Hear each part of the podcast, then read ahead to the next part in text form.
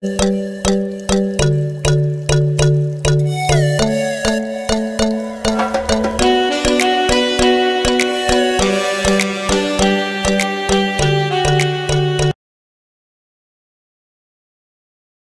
evening, everyone.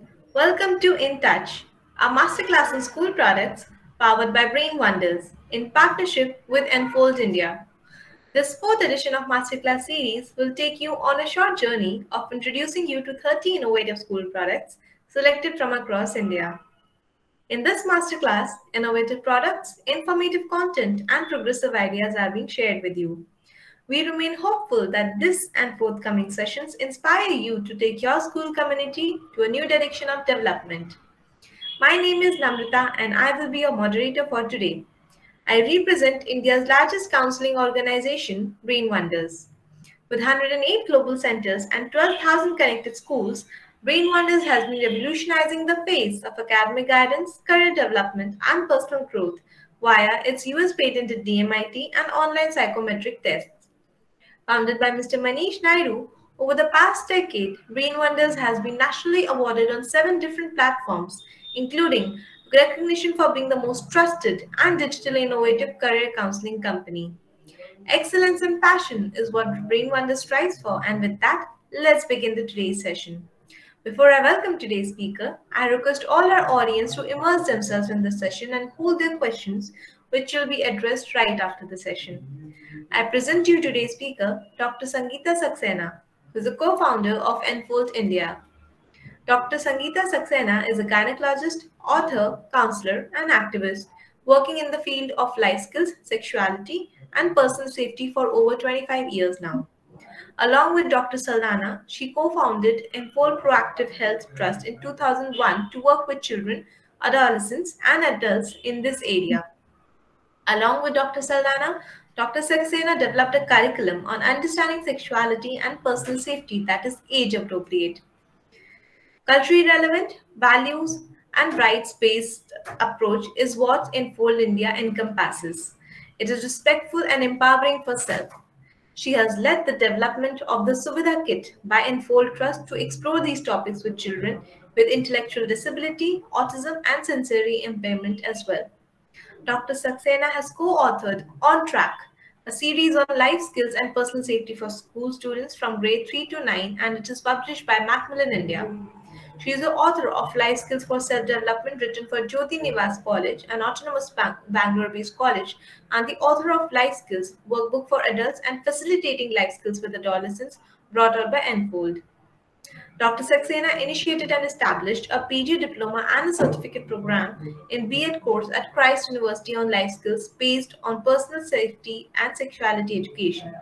She has presented papers on personal safety and sexuality education for children with intellectual disabilities and other subjects at national as well as international conferences. Dr. Saxena has advocated and participated for in developing policies with regards to the safety of women and children in the Karnataka State Child Protection Policy, besides working with the government of Karnataka, Delhi, Telangana, and Madhya Pradesh on these issues. Since 2018, Dr. Saxena has been acquiring training in restorative justice and restorative practices in, in, the, in India as well as in US. Through a trained team at Enfold, she has been promoting training in this field in schools, childcare institutions, and among government and NGO staff. Today's session topic is Inclusive Personal Safety and Comprehensive Sexuality Education in Schools. Over to you, Dr. Saxena. Thank you so much, Namrata, and uh, uh, for that very detailed introduction.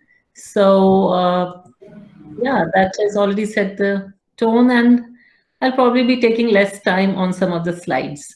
Uh, so thank you for joining in here. Um, I will be talking about inclusive personal safety and sexuality education in schools. And uh, what set us off uh, on this, uh, the two gynecologists, Dr. Shaibya uh, and myself, uh, we were practicing here in St. John's Medical College in Bangalore. And we used to get young people, sometimes even high school students, um, asking for various kinds of support because they had uh, they were in um, facing some issues and uh, pregnancy being one of them uh, and uh, that set us thinking that you know something um, uh, information about sexuality, which is something so normal and natural for a person, lack of that information is landing uh, so many children in uh, in these um, issues. So he said, okay, let us start with um, sexuality education. It was always sexuality education, not sex education. Uh, and uh, with high school students, like 8th, 9th, 10th grade students, uh, because once they enter college, they feel that they're almost adults, you see. So we started with high school students, and this is 2001, 2002. And uh, very soon, uh, we realized that just sexuality education is not enough uh, because a lot of it is linked with how the child feels uh, about themselves, whether there is self-respect, whether there is self-confidence, whether they have a positive body image or not. Uh, so very soon uh, we said, okay, uh, we will make it life skills based, but ninth grade was or eighth grade was too late because in India, as in many other cultures, we we kind of um, pass comments or say things to our children which necessarily doesn't build their self-esteem or a positive body image. In fact, many a time the child is uh, battling with very poor body image because of comments they heard from uh, right from almost the time uh, that they were born. Uh, comments on the on the color of the skin or their gender, the the various bodily aspects. So we said, okay, let's start with sixth grade onwards. But we realized that's also too late. Uh, so we were from 2002 onwards we started talking with children from grade one onwards and when we began that, and this may come as a surprise, uh, that even as gynecologists, we had not received much input on child sexual abuse during our MBBS training and MD training. So when we began work with first grader students, that is the time we realized the extent of child sexual abuse uh, in India. And this is much before the 2007 Government of India study that came out on child abuse much uh, more of that later, which had pegged it at 53% of, of the children in that study had reported sexual abuse. So when we realized that, we said, okay, we have to talk about personal safety, uh, but the curriculum, what do we follow? So we consulted with um, our very good friend, and uh, she's our trustee, Meena Shivraman, uh, with MSc in Child Development. We consulted with Dr. Shekhar Seshadri here, um, a very famous child psychiatrist in NIMHANS here, and we indigenously developed a curriculum. Uh, it was culturally appropriate.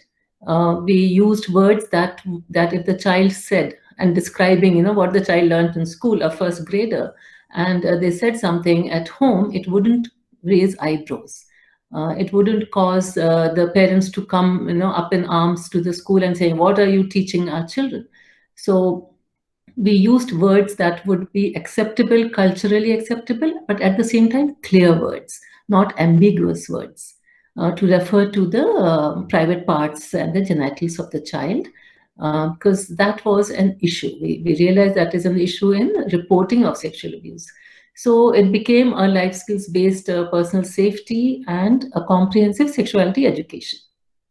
And after working for almost 15 years, from 2016, we began working uh, uh, to adapt our curriculum so that it could be accessible to children with disabilities, especially children with intellectual disabilities. So I'll talk a little more about that later.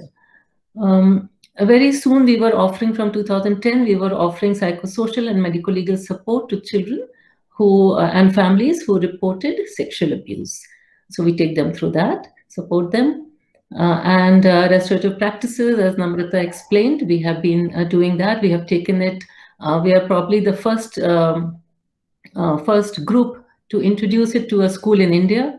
Uh, here in Bangalore, we have done that, and it is a fantastic way to build life skills relationships, responsibility, accountability, um, you know, all the social skills and life skills in children as well as among the build relationships among the staff.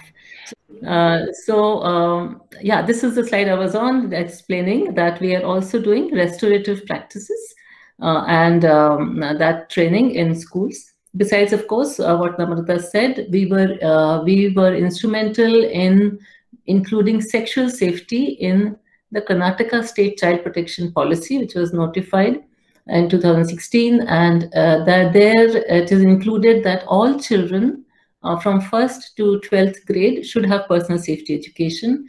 All staff, teaching, non-teaching, support staff, everybody and the parents uh, should receive information on uh, child abuse, child safety.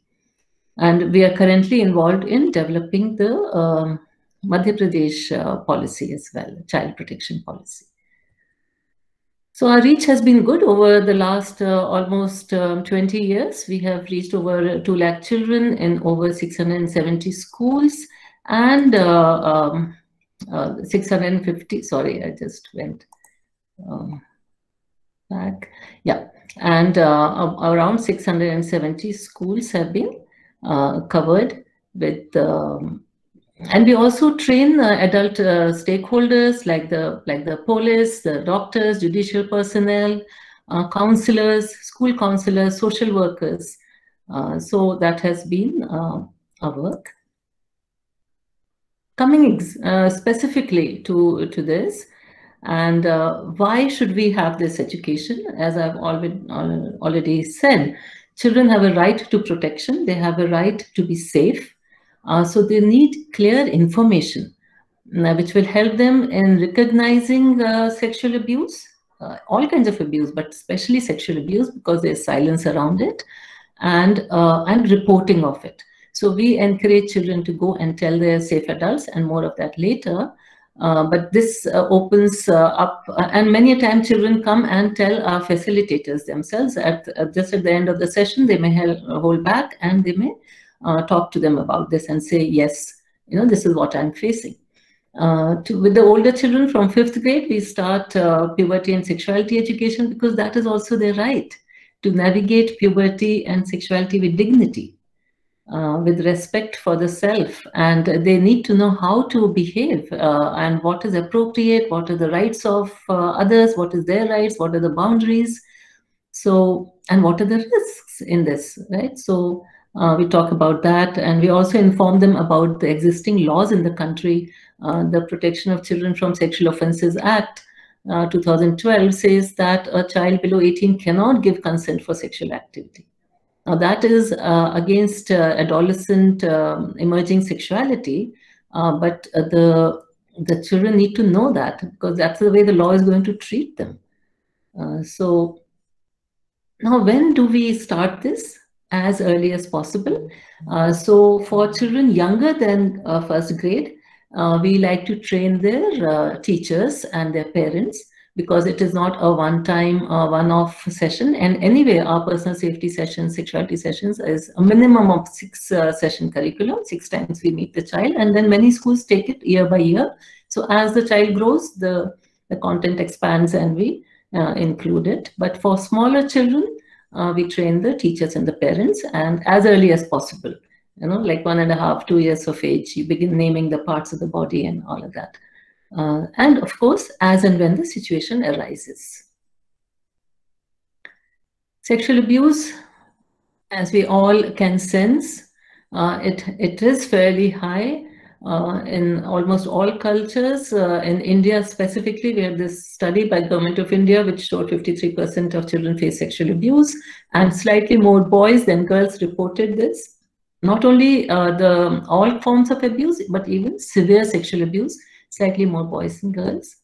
And for persons uh, with disability, children with disability, it is uh, 4 to 10 times higher. Uh, and the, the greater the disability, the, the more the isolation of the child, the more the craving for affection, the more they become uh, targets of sexual abuse. They also have communication difficulties. Now, these communication difficulties are the nature of the disability for, for these children, but for children without disability, the social stigma, the silence, the fact that they were not given proper names for uh, their body parts. You know, some children have been uh, told that this is your flower and so they have gone and reported uh, sexual abuse, uh, saying, uh, uncle is touching my flower. And the parent has forgotten. Uh, and uh, the parent said, it's all right, because the parent thought it's a flower in the garden. But the child was actually reporting sexual abuse. And the vocabulary was, was ambiguous, not clear. And compounding that is the fact that 90% of the time the offender is a known, trusted, and regularly encountered person whom the child knows, trusts, and possibly loves as a member of their family or of their um, community or the, or in the school uh, or outside. Uh, you know, uh, uh so that really compounds the issue. They really find it difficult to report sexual abuse. And the teachers on them by themselves find it very difficult to teach and talk about this.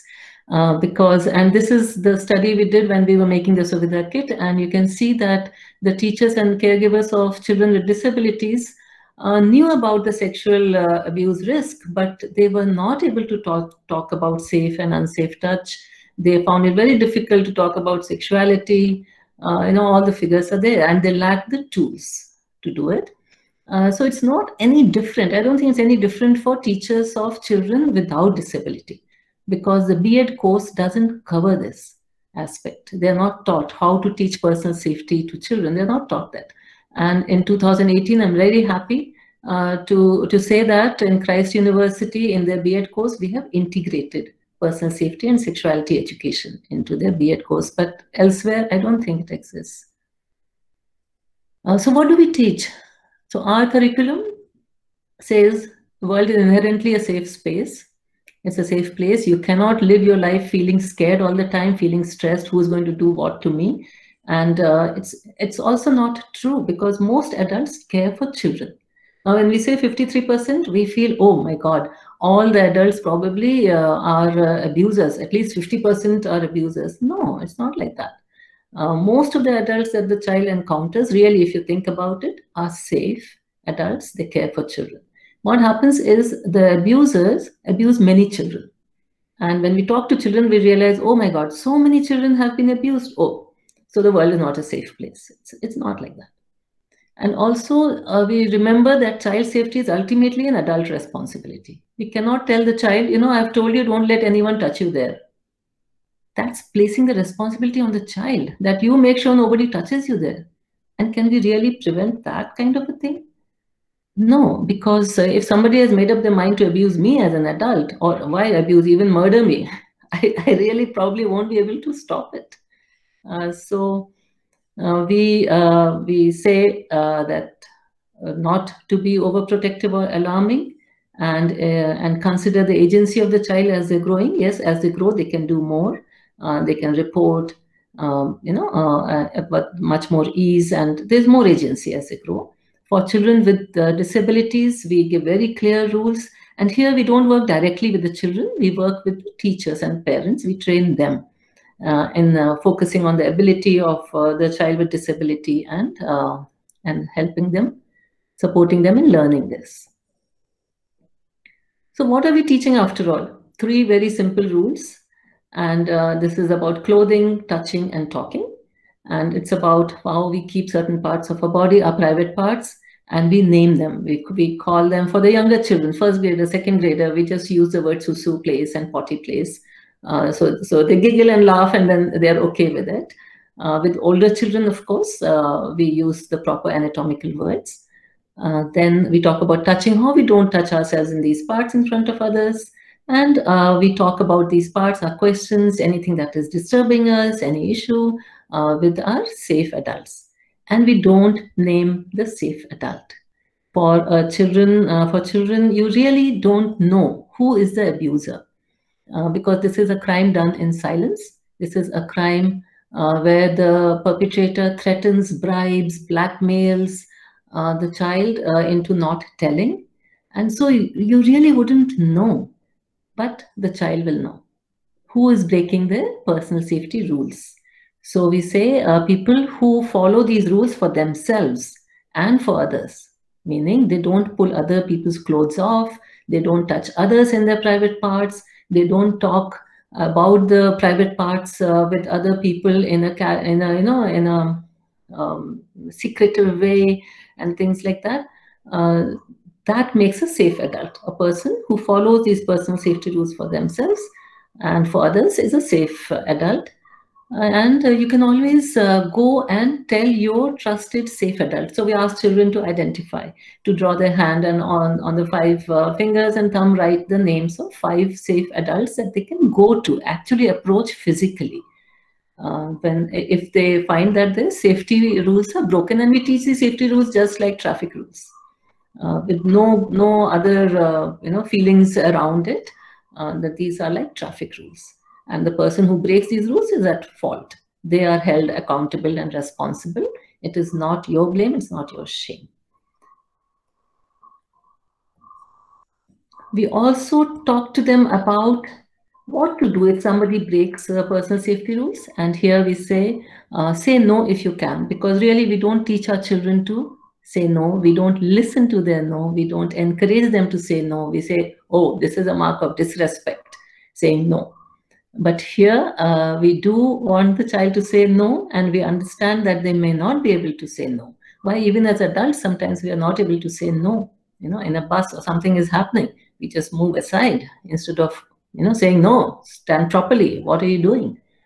Uh, so say no if you can. We encourage them to go away from the abuser as and when they can, not at the cost of injury or serious, grievous injury to themselves. No, their life is precious. Going away as and when you can. And then tell a safe adult about the abuser. Tell about what happened as and when you feel ready.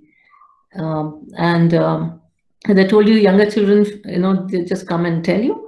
Uh, the older ones who have uh, you know, been put this shame and stigma has been put on the victim, they find it more difficult, but they also uh, finally come and uh, take uh, take help from their safe adults and sometimes our facilitators are also approached for it.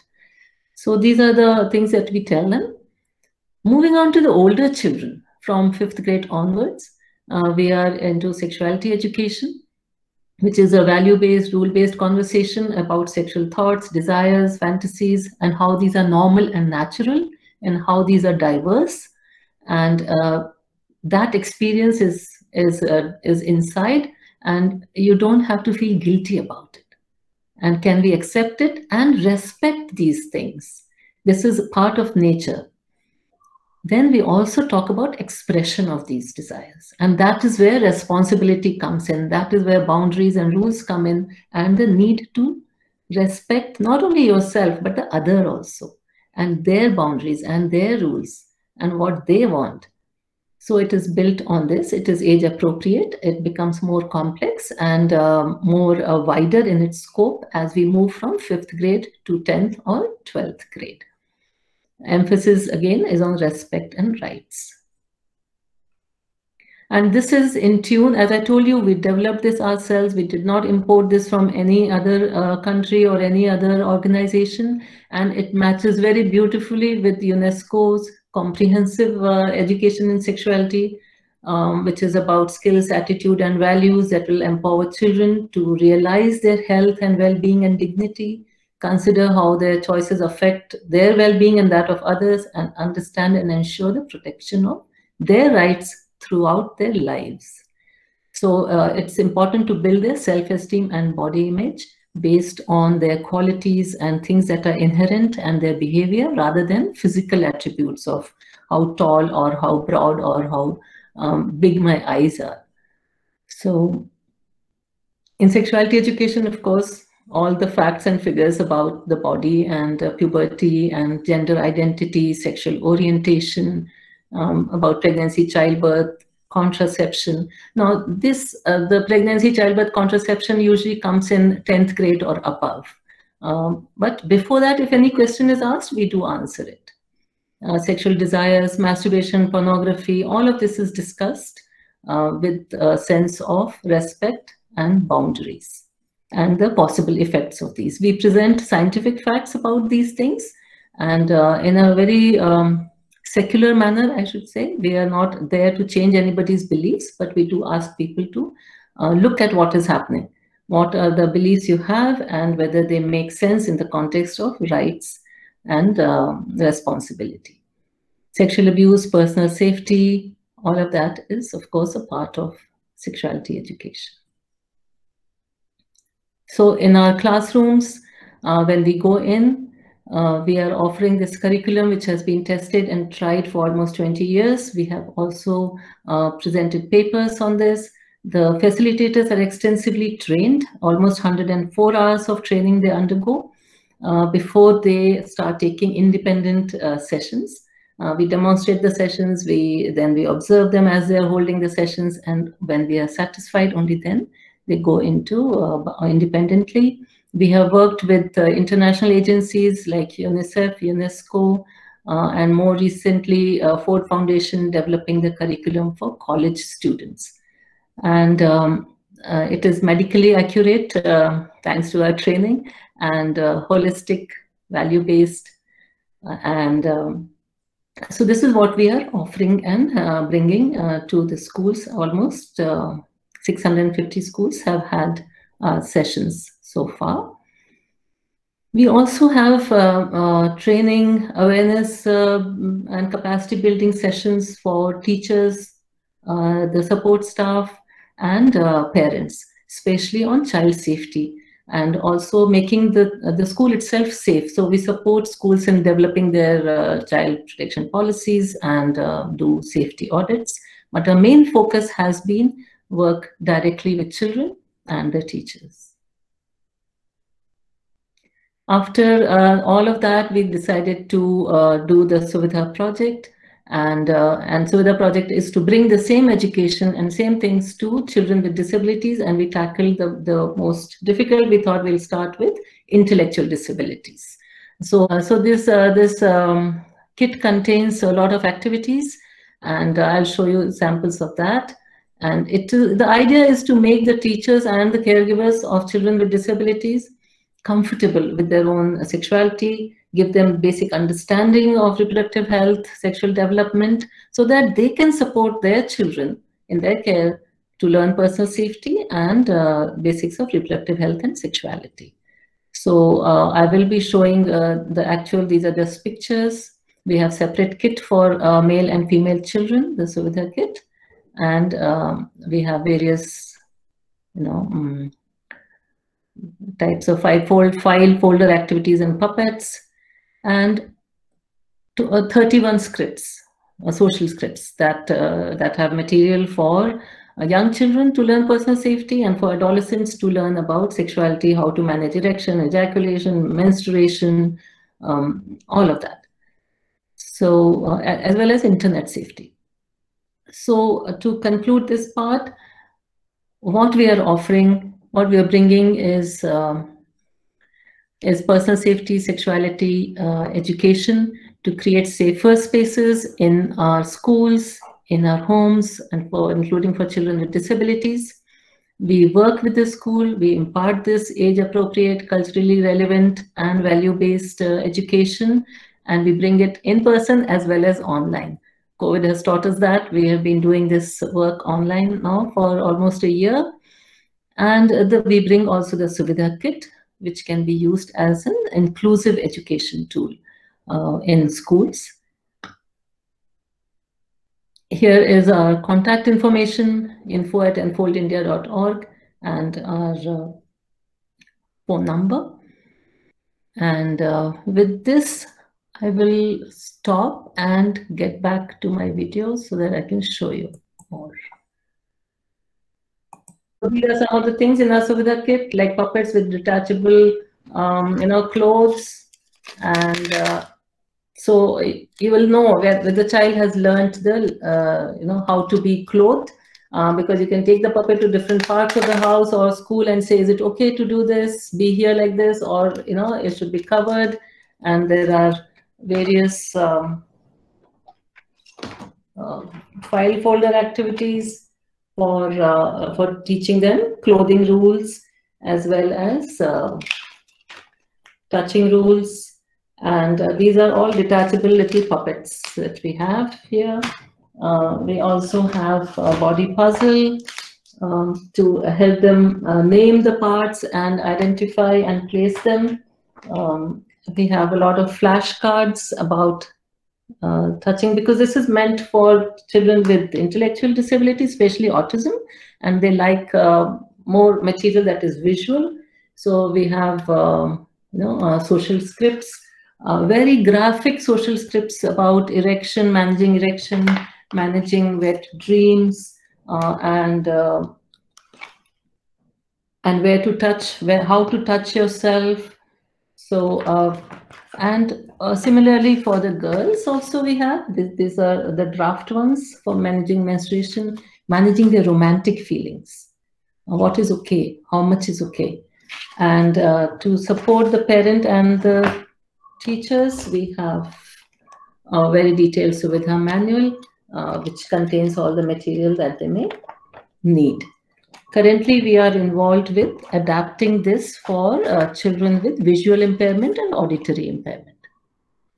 And uh, with that, I will open the floor for uh, questions. Uh, if there have been in the chat, any questions, anything. Thank you so much, ma'am, for taking it ahead. Uh, so, ma'am, we have a lot of feedback for your organization, the work that you're doing. Naturally, most of it is positive, and again, voicing how important your work is.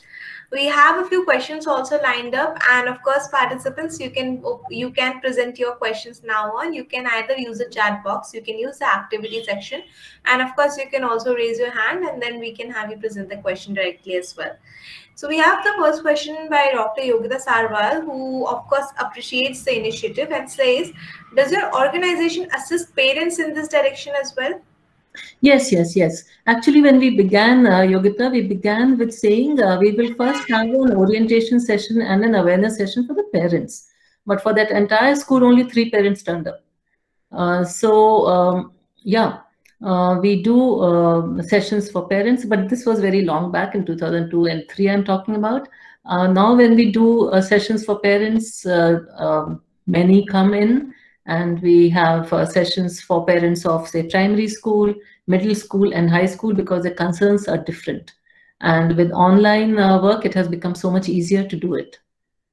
so yes, for parents, definitely. Uh, we also have uh, a set of uh, you know apps that we uh, we um, uh, the parents can access. so I'll just show that. Sure. where has it disappeared? presenting. I can't find that presenting window anymore. Huh, yeah, I found it.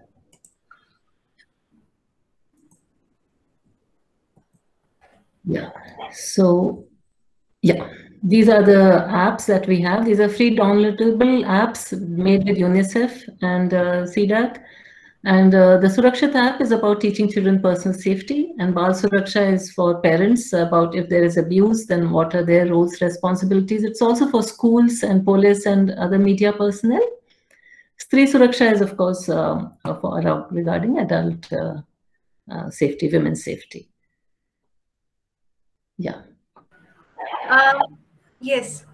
Uh, so, ma'am, we have another question lined up for you from Jasmeet Kaur, who's hmm. asking, uh, sometimes parents don't want to listen about their relatives. So that's a very difficult situation to handle. Can you please uh, help us understand how to handle those situations? Yes, uh, yes, they, they don't want to listen. But I just want to share that uh, we had this situation uh, seventh grader, uh, in fact, in that school, somehow uh, in that class, two or three children had shared about different abuse that they were facing. And one of them said, it is my uncle.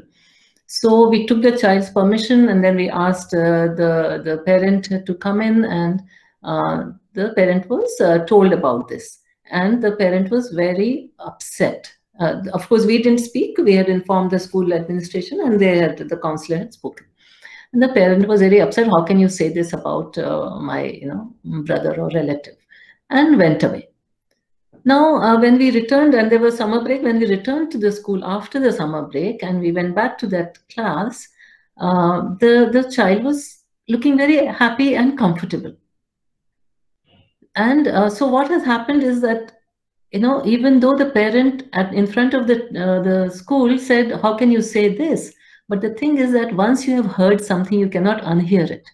So the pa parent has heard that maybe one relative of mine is doing something inappropriate to my daughter or my son. Now they can't really take it out of their head. So it'll be there. It'll so next time maybe after that they were more careful. Right? Hmm. I think that that's very important, ma'am. At least getting it out and having, you know, in any form, at least that is important. Awareness is the first step. I think what follows is always secondary. Hmm. It may or may not be more important, but awareness is where everything begins. So Dr. Yogita Sarwal has another question. Uh, she is asking, can the resources be available on an individual basis as well? Uh, yes, the the Suvidha kit is made for um, for caregivers and for teachers, and the way we have designed it, a very extensive manual, uh, so it is available for individual purchase. Uh, because really the children will need input from the school as well as at home, uh, the children with uh, intellectual disability. Yes, it can be. Our uh, uh, personal safety education and all of that, we do hold, um, you know, uh, training sessions where parents can come in and uh, during this um, COVID times, we held uh, sometimes a 10 hour course on adolescent sexuality, 10 hour course on child sexual abuse. Um, so we have been doing those courses. So that too can be done. I think it's always good to have as many people as possible to talk about it and use the right tools to deliver this awareness. Yes, our, uh, our email ID is uh, info at uh, info. details will be posted, ma'am. It can be posted by the team of uh, future school leaders as well. Yeah and uh, it's easy to find uh, uh, Enfold Trust or Enfold India. If you type, uh, it should come up. Yes. So, yes. So, dear participants, the details or the contact details for Enfold India has been posted on the chat box. You can take it from there for the convenience of everybody. I'll just read it out here as well. It is info at enfoldindia.org. Their contact details is uh, there are two contact numbers. The first one is 80255208489 and the second one is double nine triple zero nine four two five one. So they can be reached over the email as well as on call. And of course, the website detail is enfoldindia.org. We have another question for you, ma'am. Uh, two questions lined up for you. Uh, the question by Shalini Mehta states many of the schools in every country experience to many degrees violent and criminal behavior that includes bullying, substance abuse, sexual abuse, verbal abuse, racism, gangsterism, vandalism, and a host of other antisocial behaviors.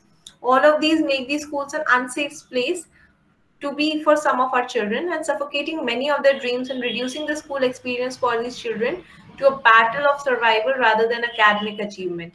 So, what are the long term effects on children who are these victims of abuse? Yes, um, uh, Shalini, isn't that Shalini? Would, uh, yes, I'm Shalini Mehta. Yes. Uh, the, uh, there uh, is a, actually a huge uh, study about this adverse childhood experiences, which was again done in the US, where they followed these children who have faced various kinds of abuse, maybe at the hands of their family or their peers in schools and it has uh, very long-lasting uh, effects uh, in terms of uh, physical illnesses, mental, uh, uh, you know, um, depression, and and why the suicide rates are very high and they are increasing among our children as well. So there is a whole host of problems with this. so there is a lot of things that they are seeing and they're getting, you know, through the media, through the internet, and they're seeing around them in their uh, in their um, social environment. Uh, how much there is violence, how much of abuse. So they find it very difficult to uh, how to learn to relate to each other with respect and concern.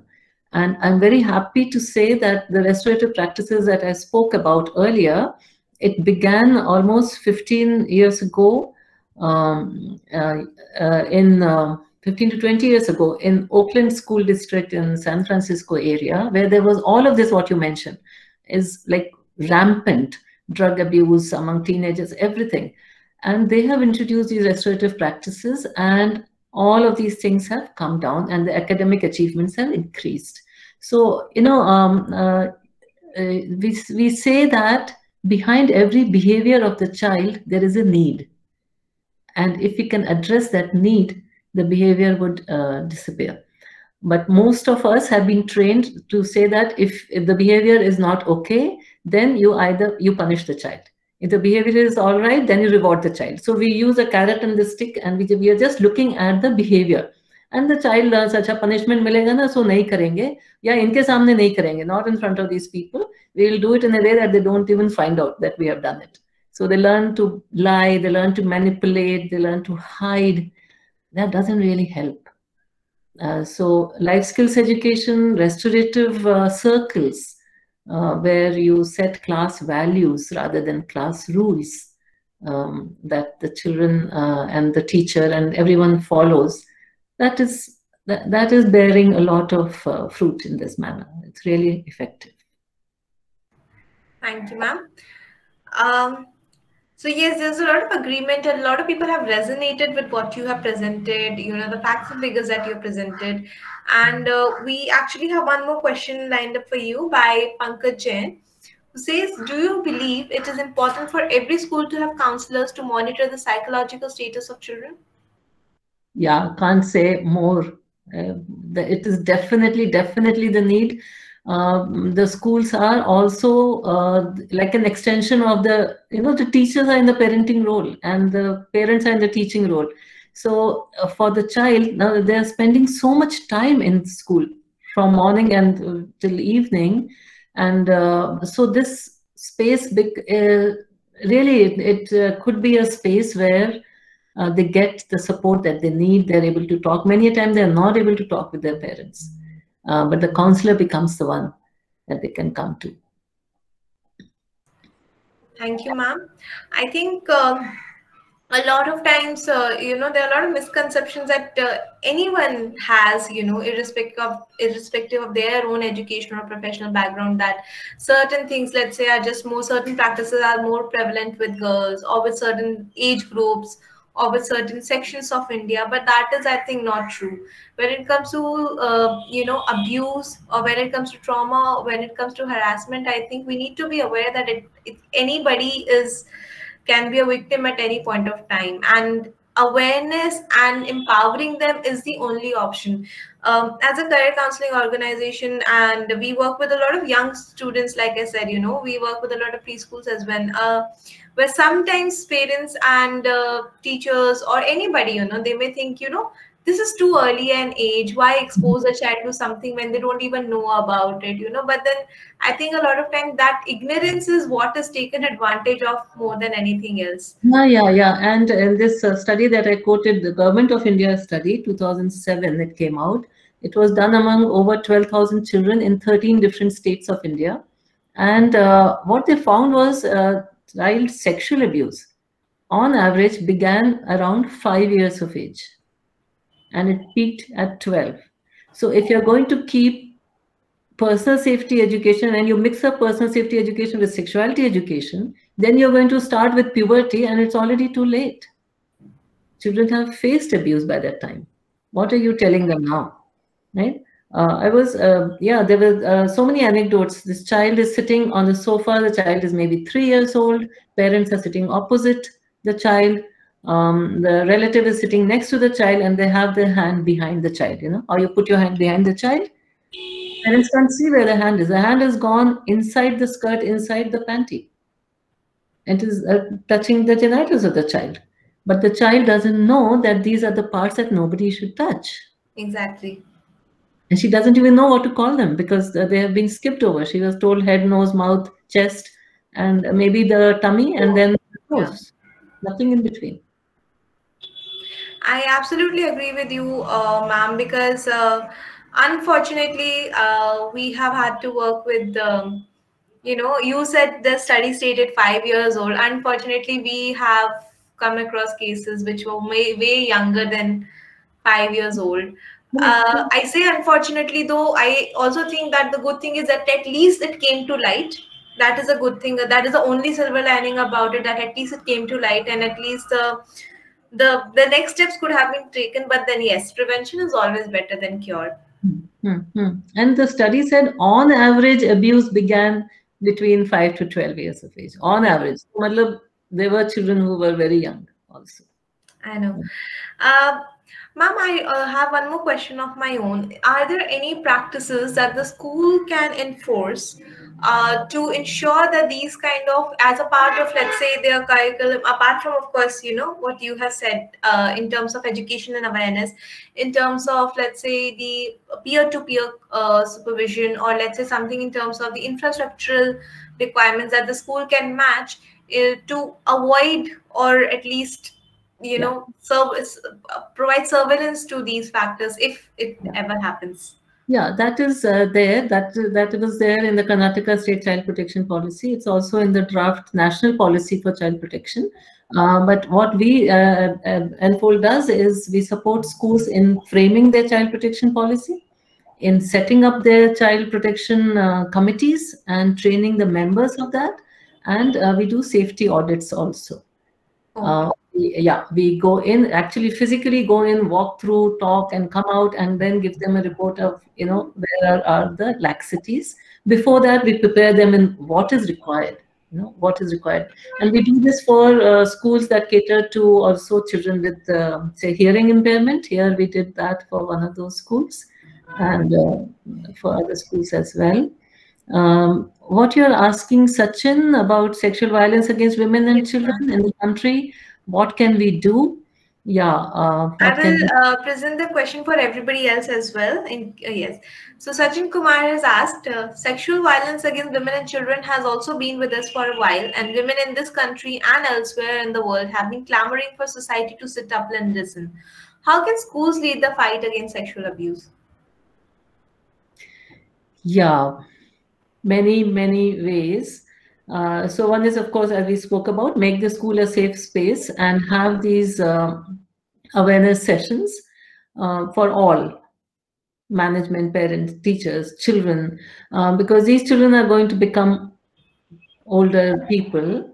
Uh, so that is that is one thing, having their own own, and that's a huge number that the schools encounter every year. So many children and that many parents, double the number of parents and so the uh, that is quite a bit over there.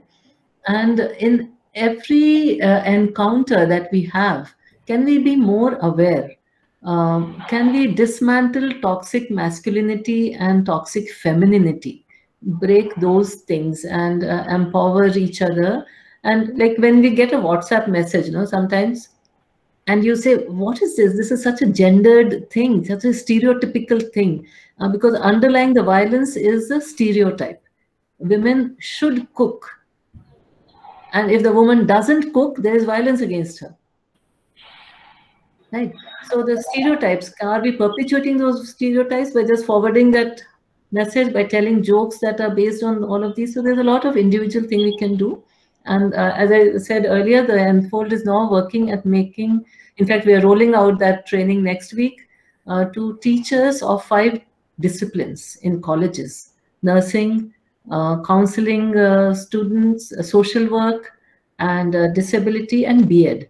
And we are training their teachers to train their, um, you know, students in sexuality, gender, violence, and safety so that when these teachers come out, they would be already trained when these uh, nurses come out, they're already sensitive.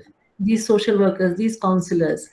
So that is how we go around bringing about uh, change at a personal level and as a group. Uh, that's Absolutely agreed, ma'am. I think to add on to that, we ourselves also sometimes just need to be aware that, you know, it is not just his and her that we are talking about nowadays. There's a lot of, sometimes students maybe, I, I mean, you know students may be as confused about what is going on i mean sexuality is still a very broad term it is not a binary term anymore yes so we need to be sensitive about those things when you know even when giving an example about science. I remember our teachers telling and very rightly at that point of time uh, saying that you know okay to understand how let's say evaporation works go home and when your mom is in the kitchen just see how she boils the water.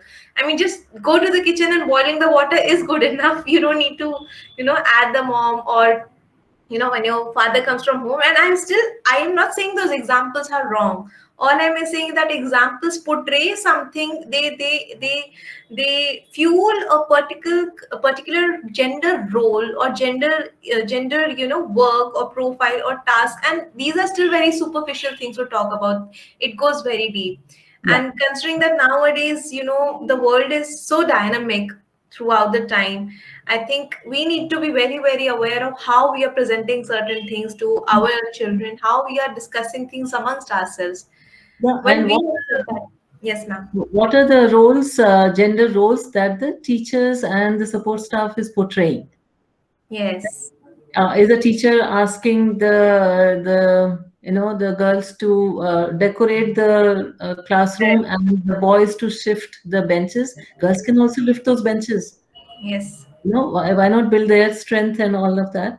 Uh, but i'm just reminded of when you said the schools a safe space by sachin in one of the schools the complaint that we got from sixth standard girls was that uh, we have boys from our class um, you know, a, a, couple of boys who uh, will uh, say that, uh, know, you, uh, whatever I'm saying, you must do. Like, you know, if we are saying you can't join this team, you can't join this team, you can't play here, you can't this, otherwise I will rape you. My God. Yes. And uh, when the the girl uh, girls had reported this to their teacher, the teacher just laughed and said, "Oh no, they're they don't. They're just joking." That's, so that's what I mean. That dismantle these toxic things and uh, not subscribe to boys. I think it's important to figure out where did those boys even get the idea that this is something that you know that they can do. I think that is more important than just reprimanding the boys and saying no, don't do this because yeah, that is just like putting a band aid. But Namrata, the the word rape, this four letter word. And any child who can read uh, can can read it. It it's has just two syllables. It's there in our TVs, there in our serials, it's everywhere. I understand, ma'am. I think mm. we are all, uh, it, it is definitely very heartening to see that everybody today has joined in to, you know, just, I'll say it's a work in progress. It'll take time but at least it's a work in progress i think what Enfold India is doing and what all of us today the participants today by joining the session are trying to at least understand and then implement i think that is still commendable uh, it yes it may not be enough but it is better than you know something so i think we should all be very very serious about our own initiative the roles that we play let's say even if we are not organizing a full-fledged workshop about awareness it's important that we understand the the role that we are perpetuating is very important. We have mm. a hmm. final question of the evening by Nalini Arora, Dr. Nalini Arora, who's asking, how do you think the mindset of children coming from homes that practice patriarchy can be changed? Yeah, um, I will only say, Nalini, that uh, parents are not the only influence on the child.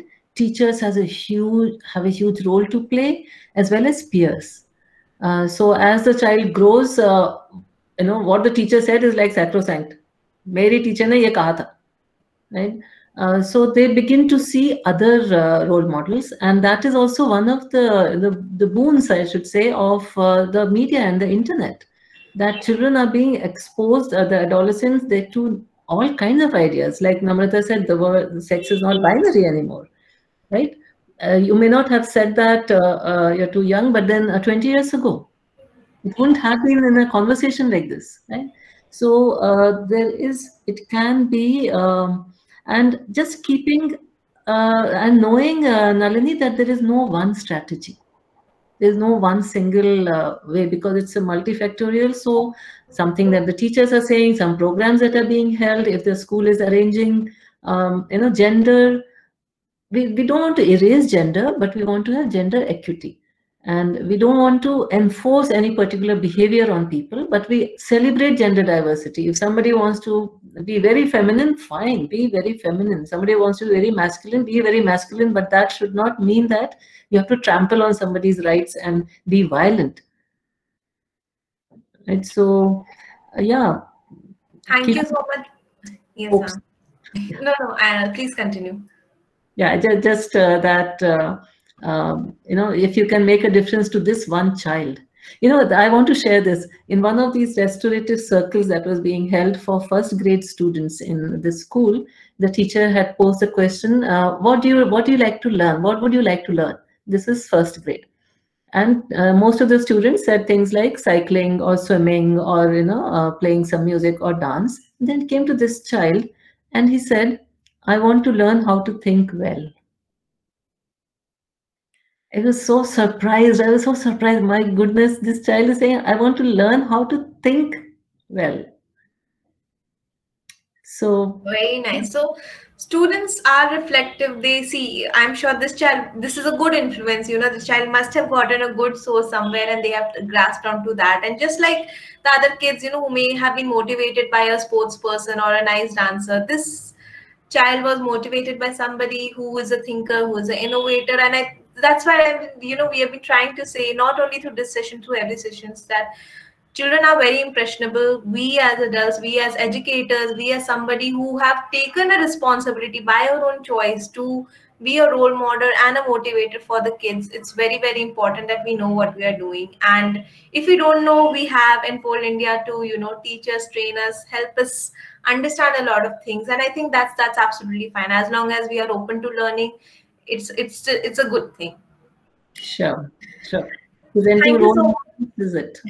so, um, so thank you so much, ma'am, for uh, making us uncomfortable at certain points today. I think it was very much needed for all of us. I mean, if we as viewers have had those moments where we are the educated, we are the aware lot, we already know so many things that are going on, and still, if we felt, you know, those discomfort at certain points throughout your session, I think we can only imagine what is the state of the child who actually may or may be experiencing or maybe living in an environment where something like this is going on. Uh, I think it, it, we, if we can just get an idea, to be honest, there's no way that we can actually know what the child is going through because it is it is too diverse, it is too deep uh, and too traumatic an experience, which I don't think we I'll wish upon anybody. But it was important for us to know a lot of factors, and thank you for being on this journey which is much needed as many of our participants have said that yes it is it is so much needed and it is so much valid and it is so much required. It is so much mandatory i'll say from you know in these days. So thank you so much ma'am for taking out the time and presenting to us. Welcome. Thank you for the opportunity. Thank you to everyone who participated and those who came and heard us.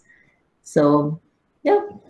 Hope to hear from you Thank you, dear participants, for participating today's uh, session. I hope all of us learned a lot today, and I hope all of us are motivated to learn even more. We'll connect again tomorrow at 5 o'clock. Till then, have a great evening.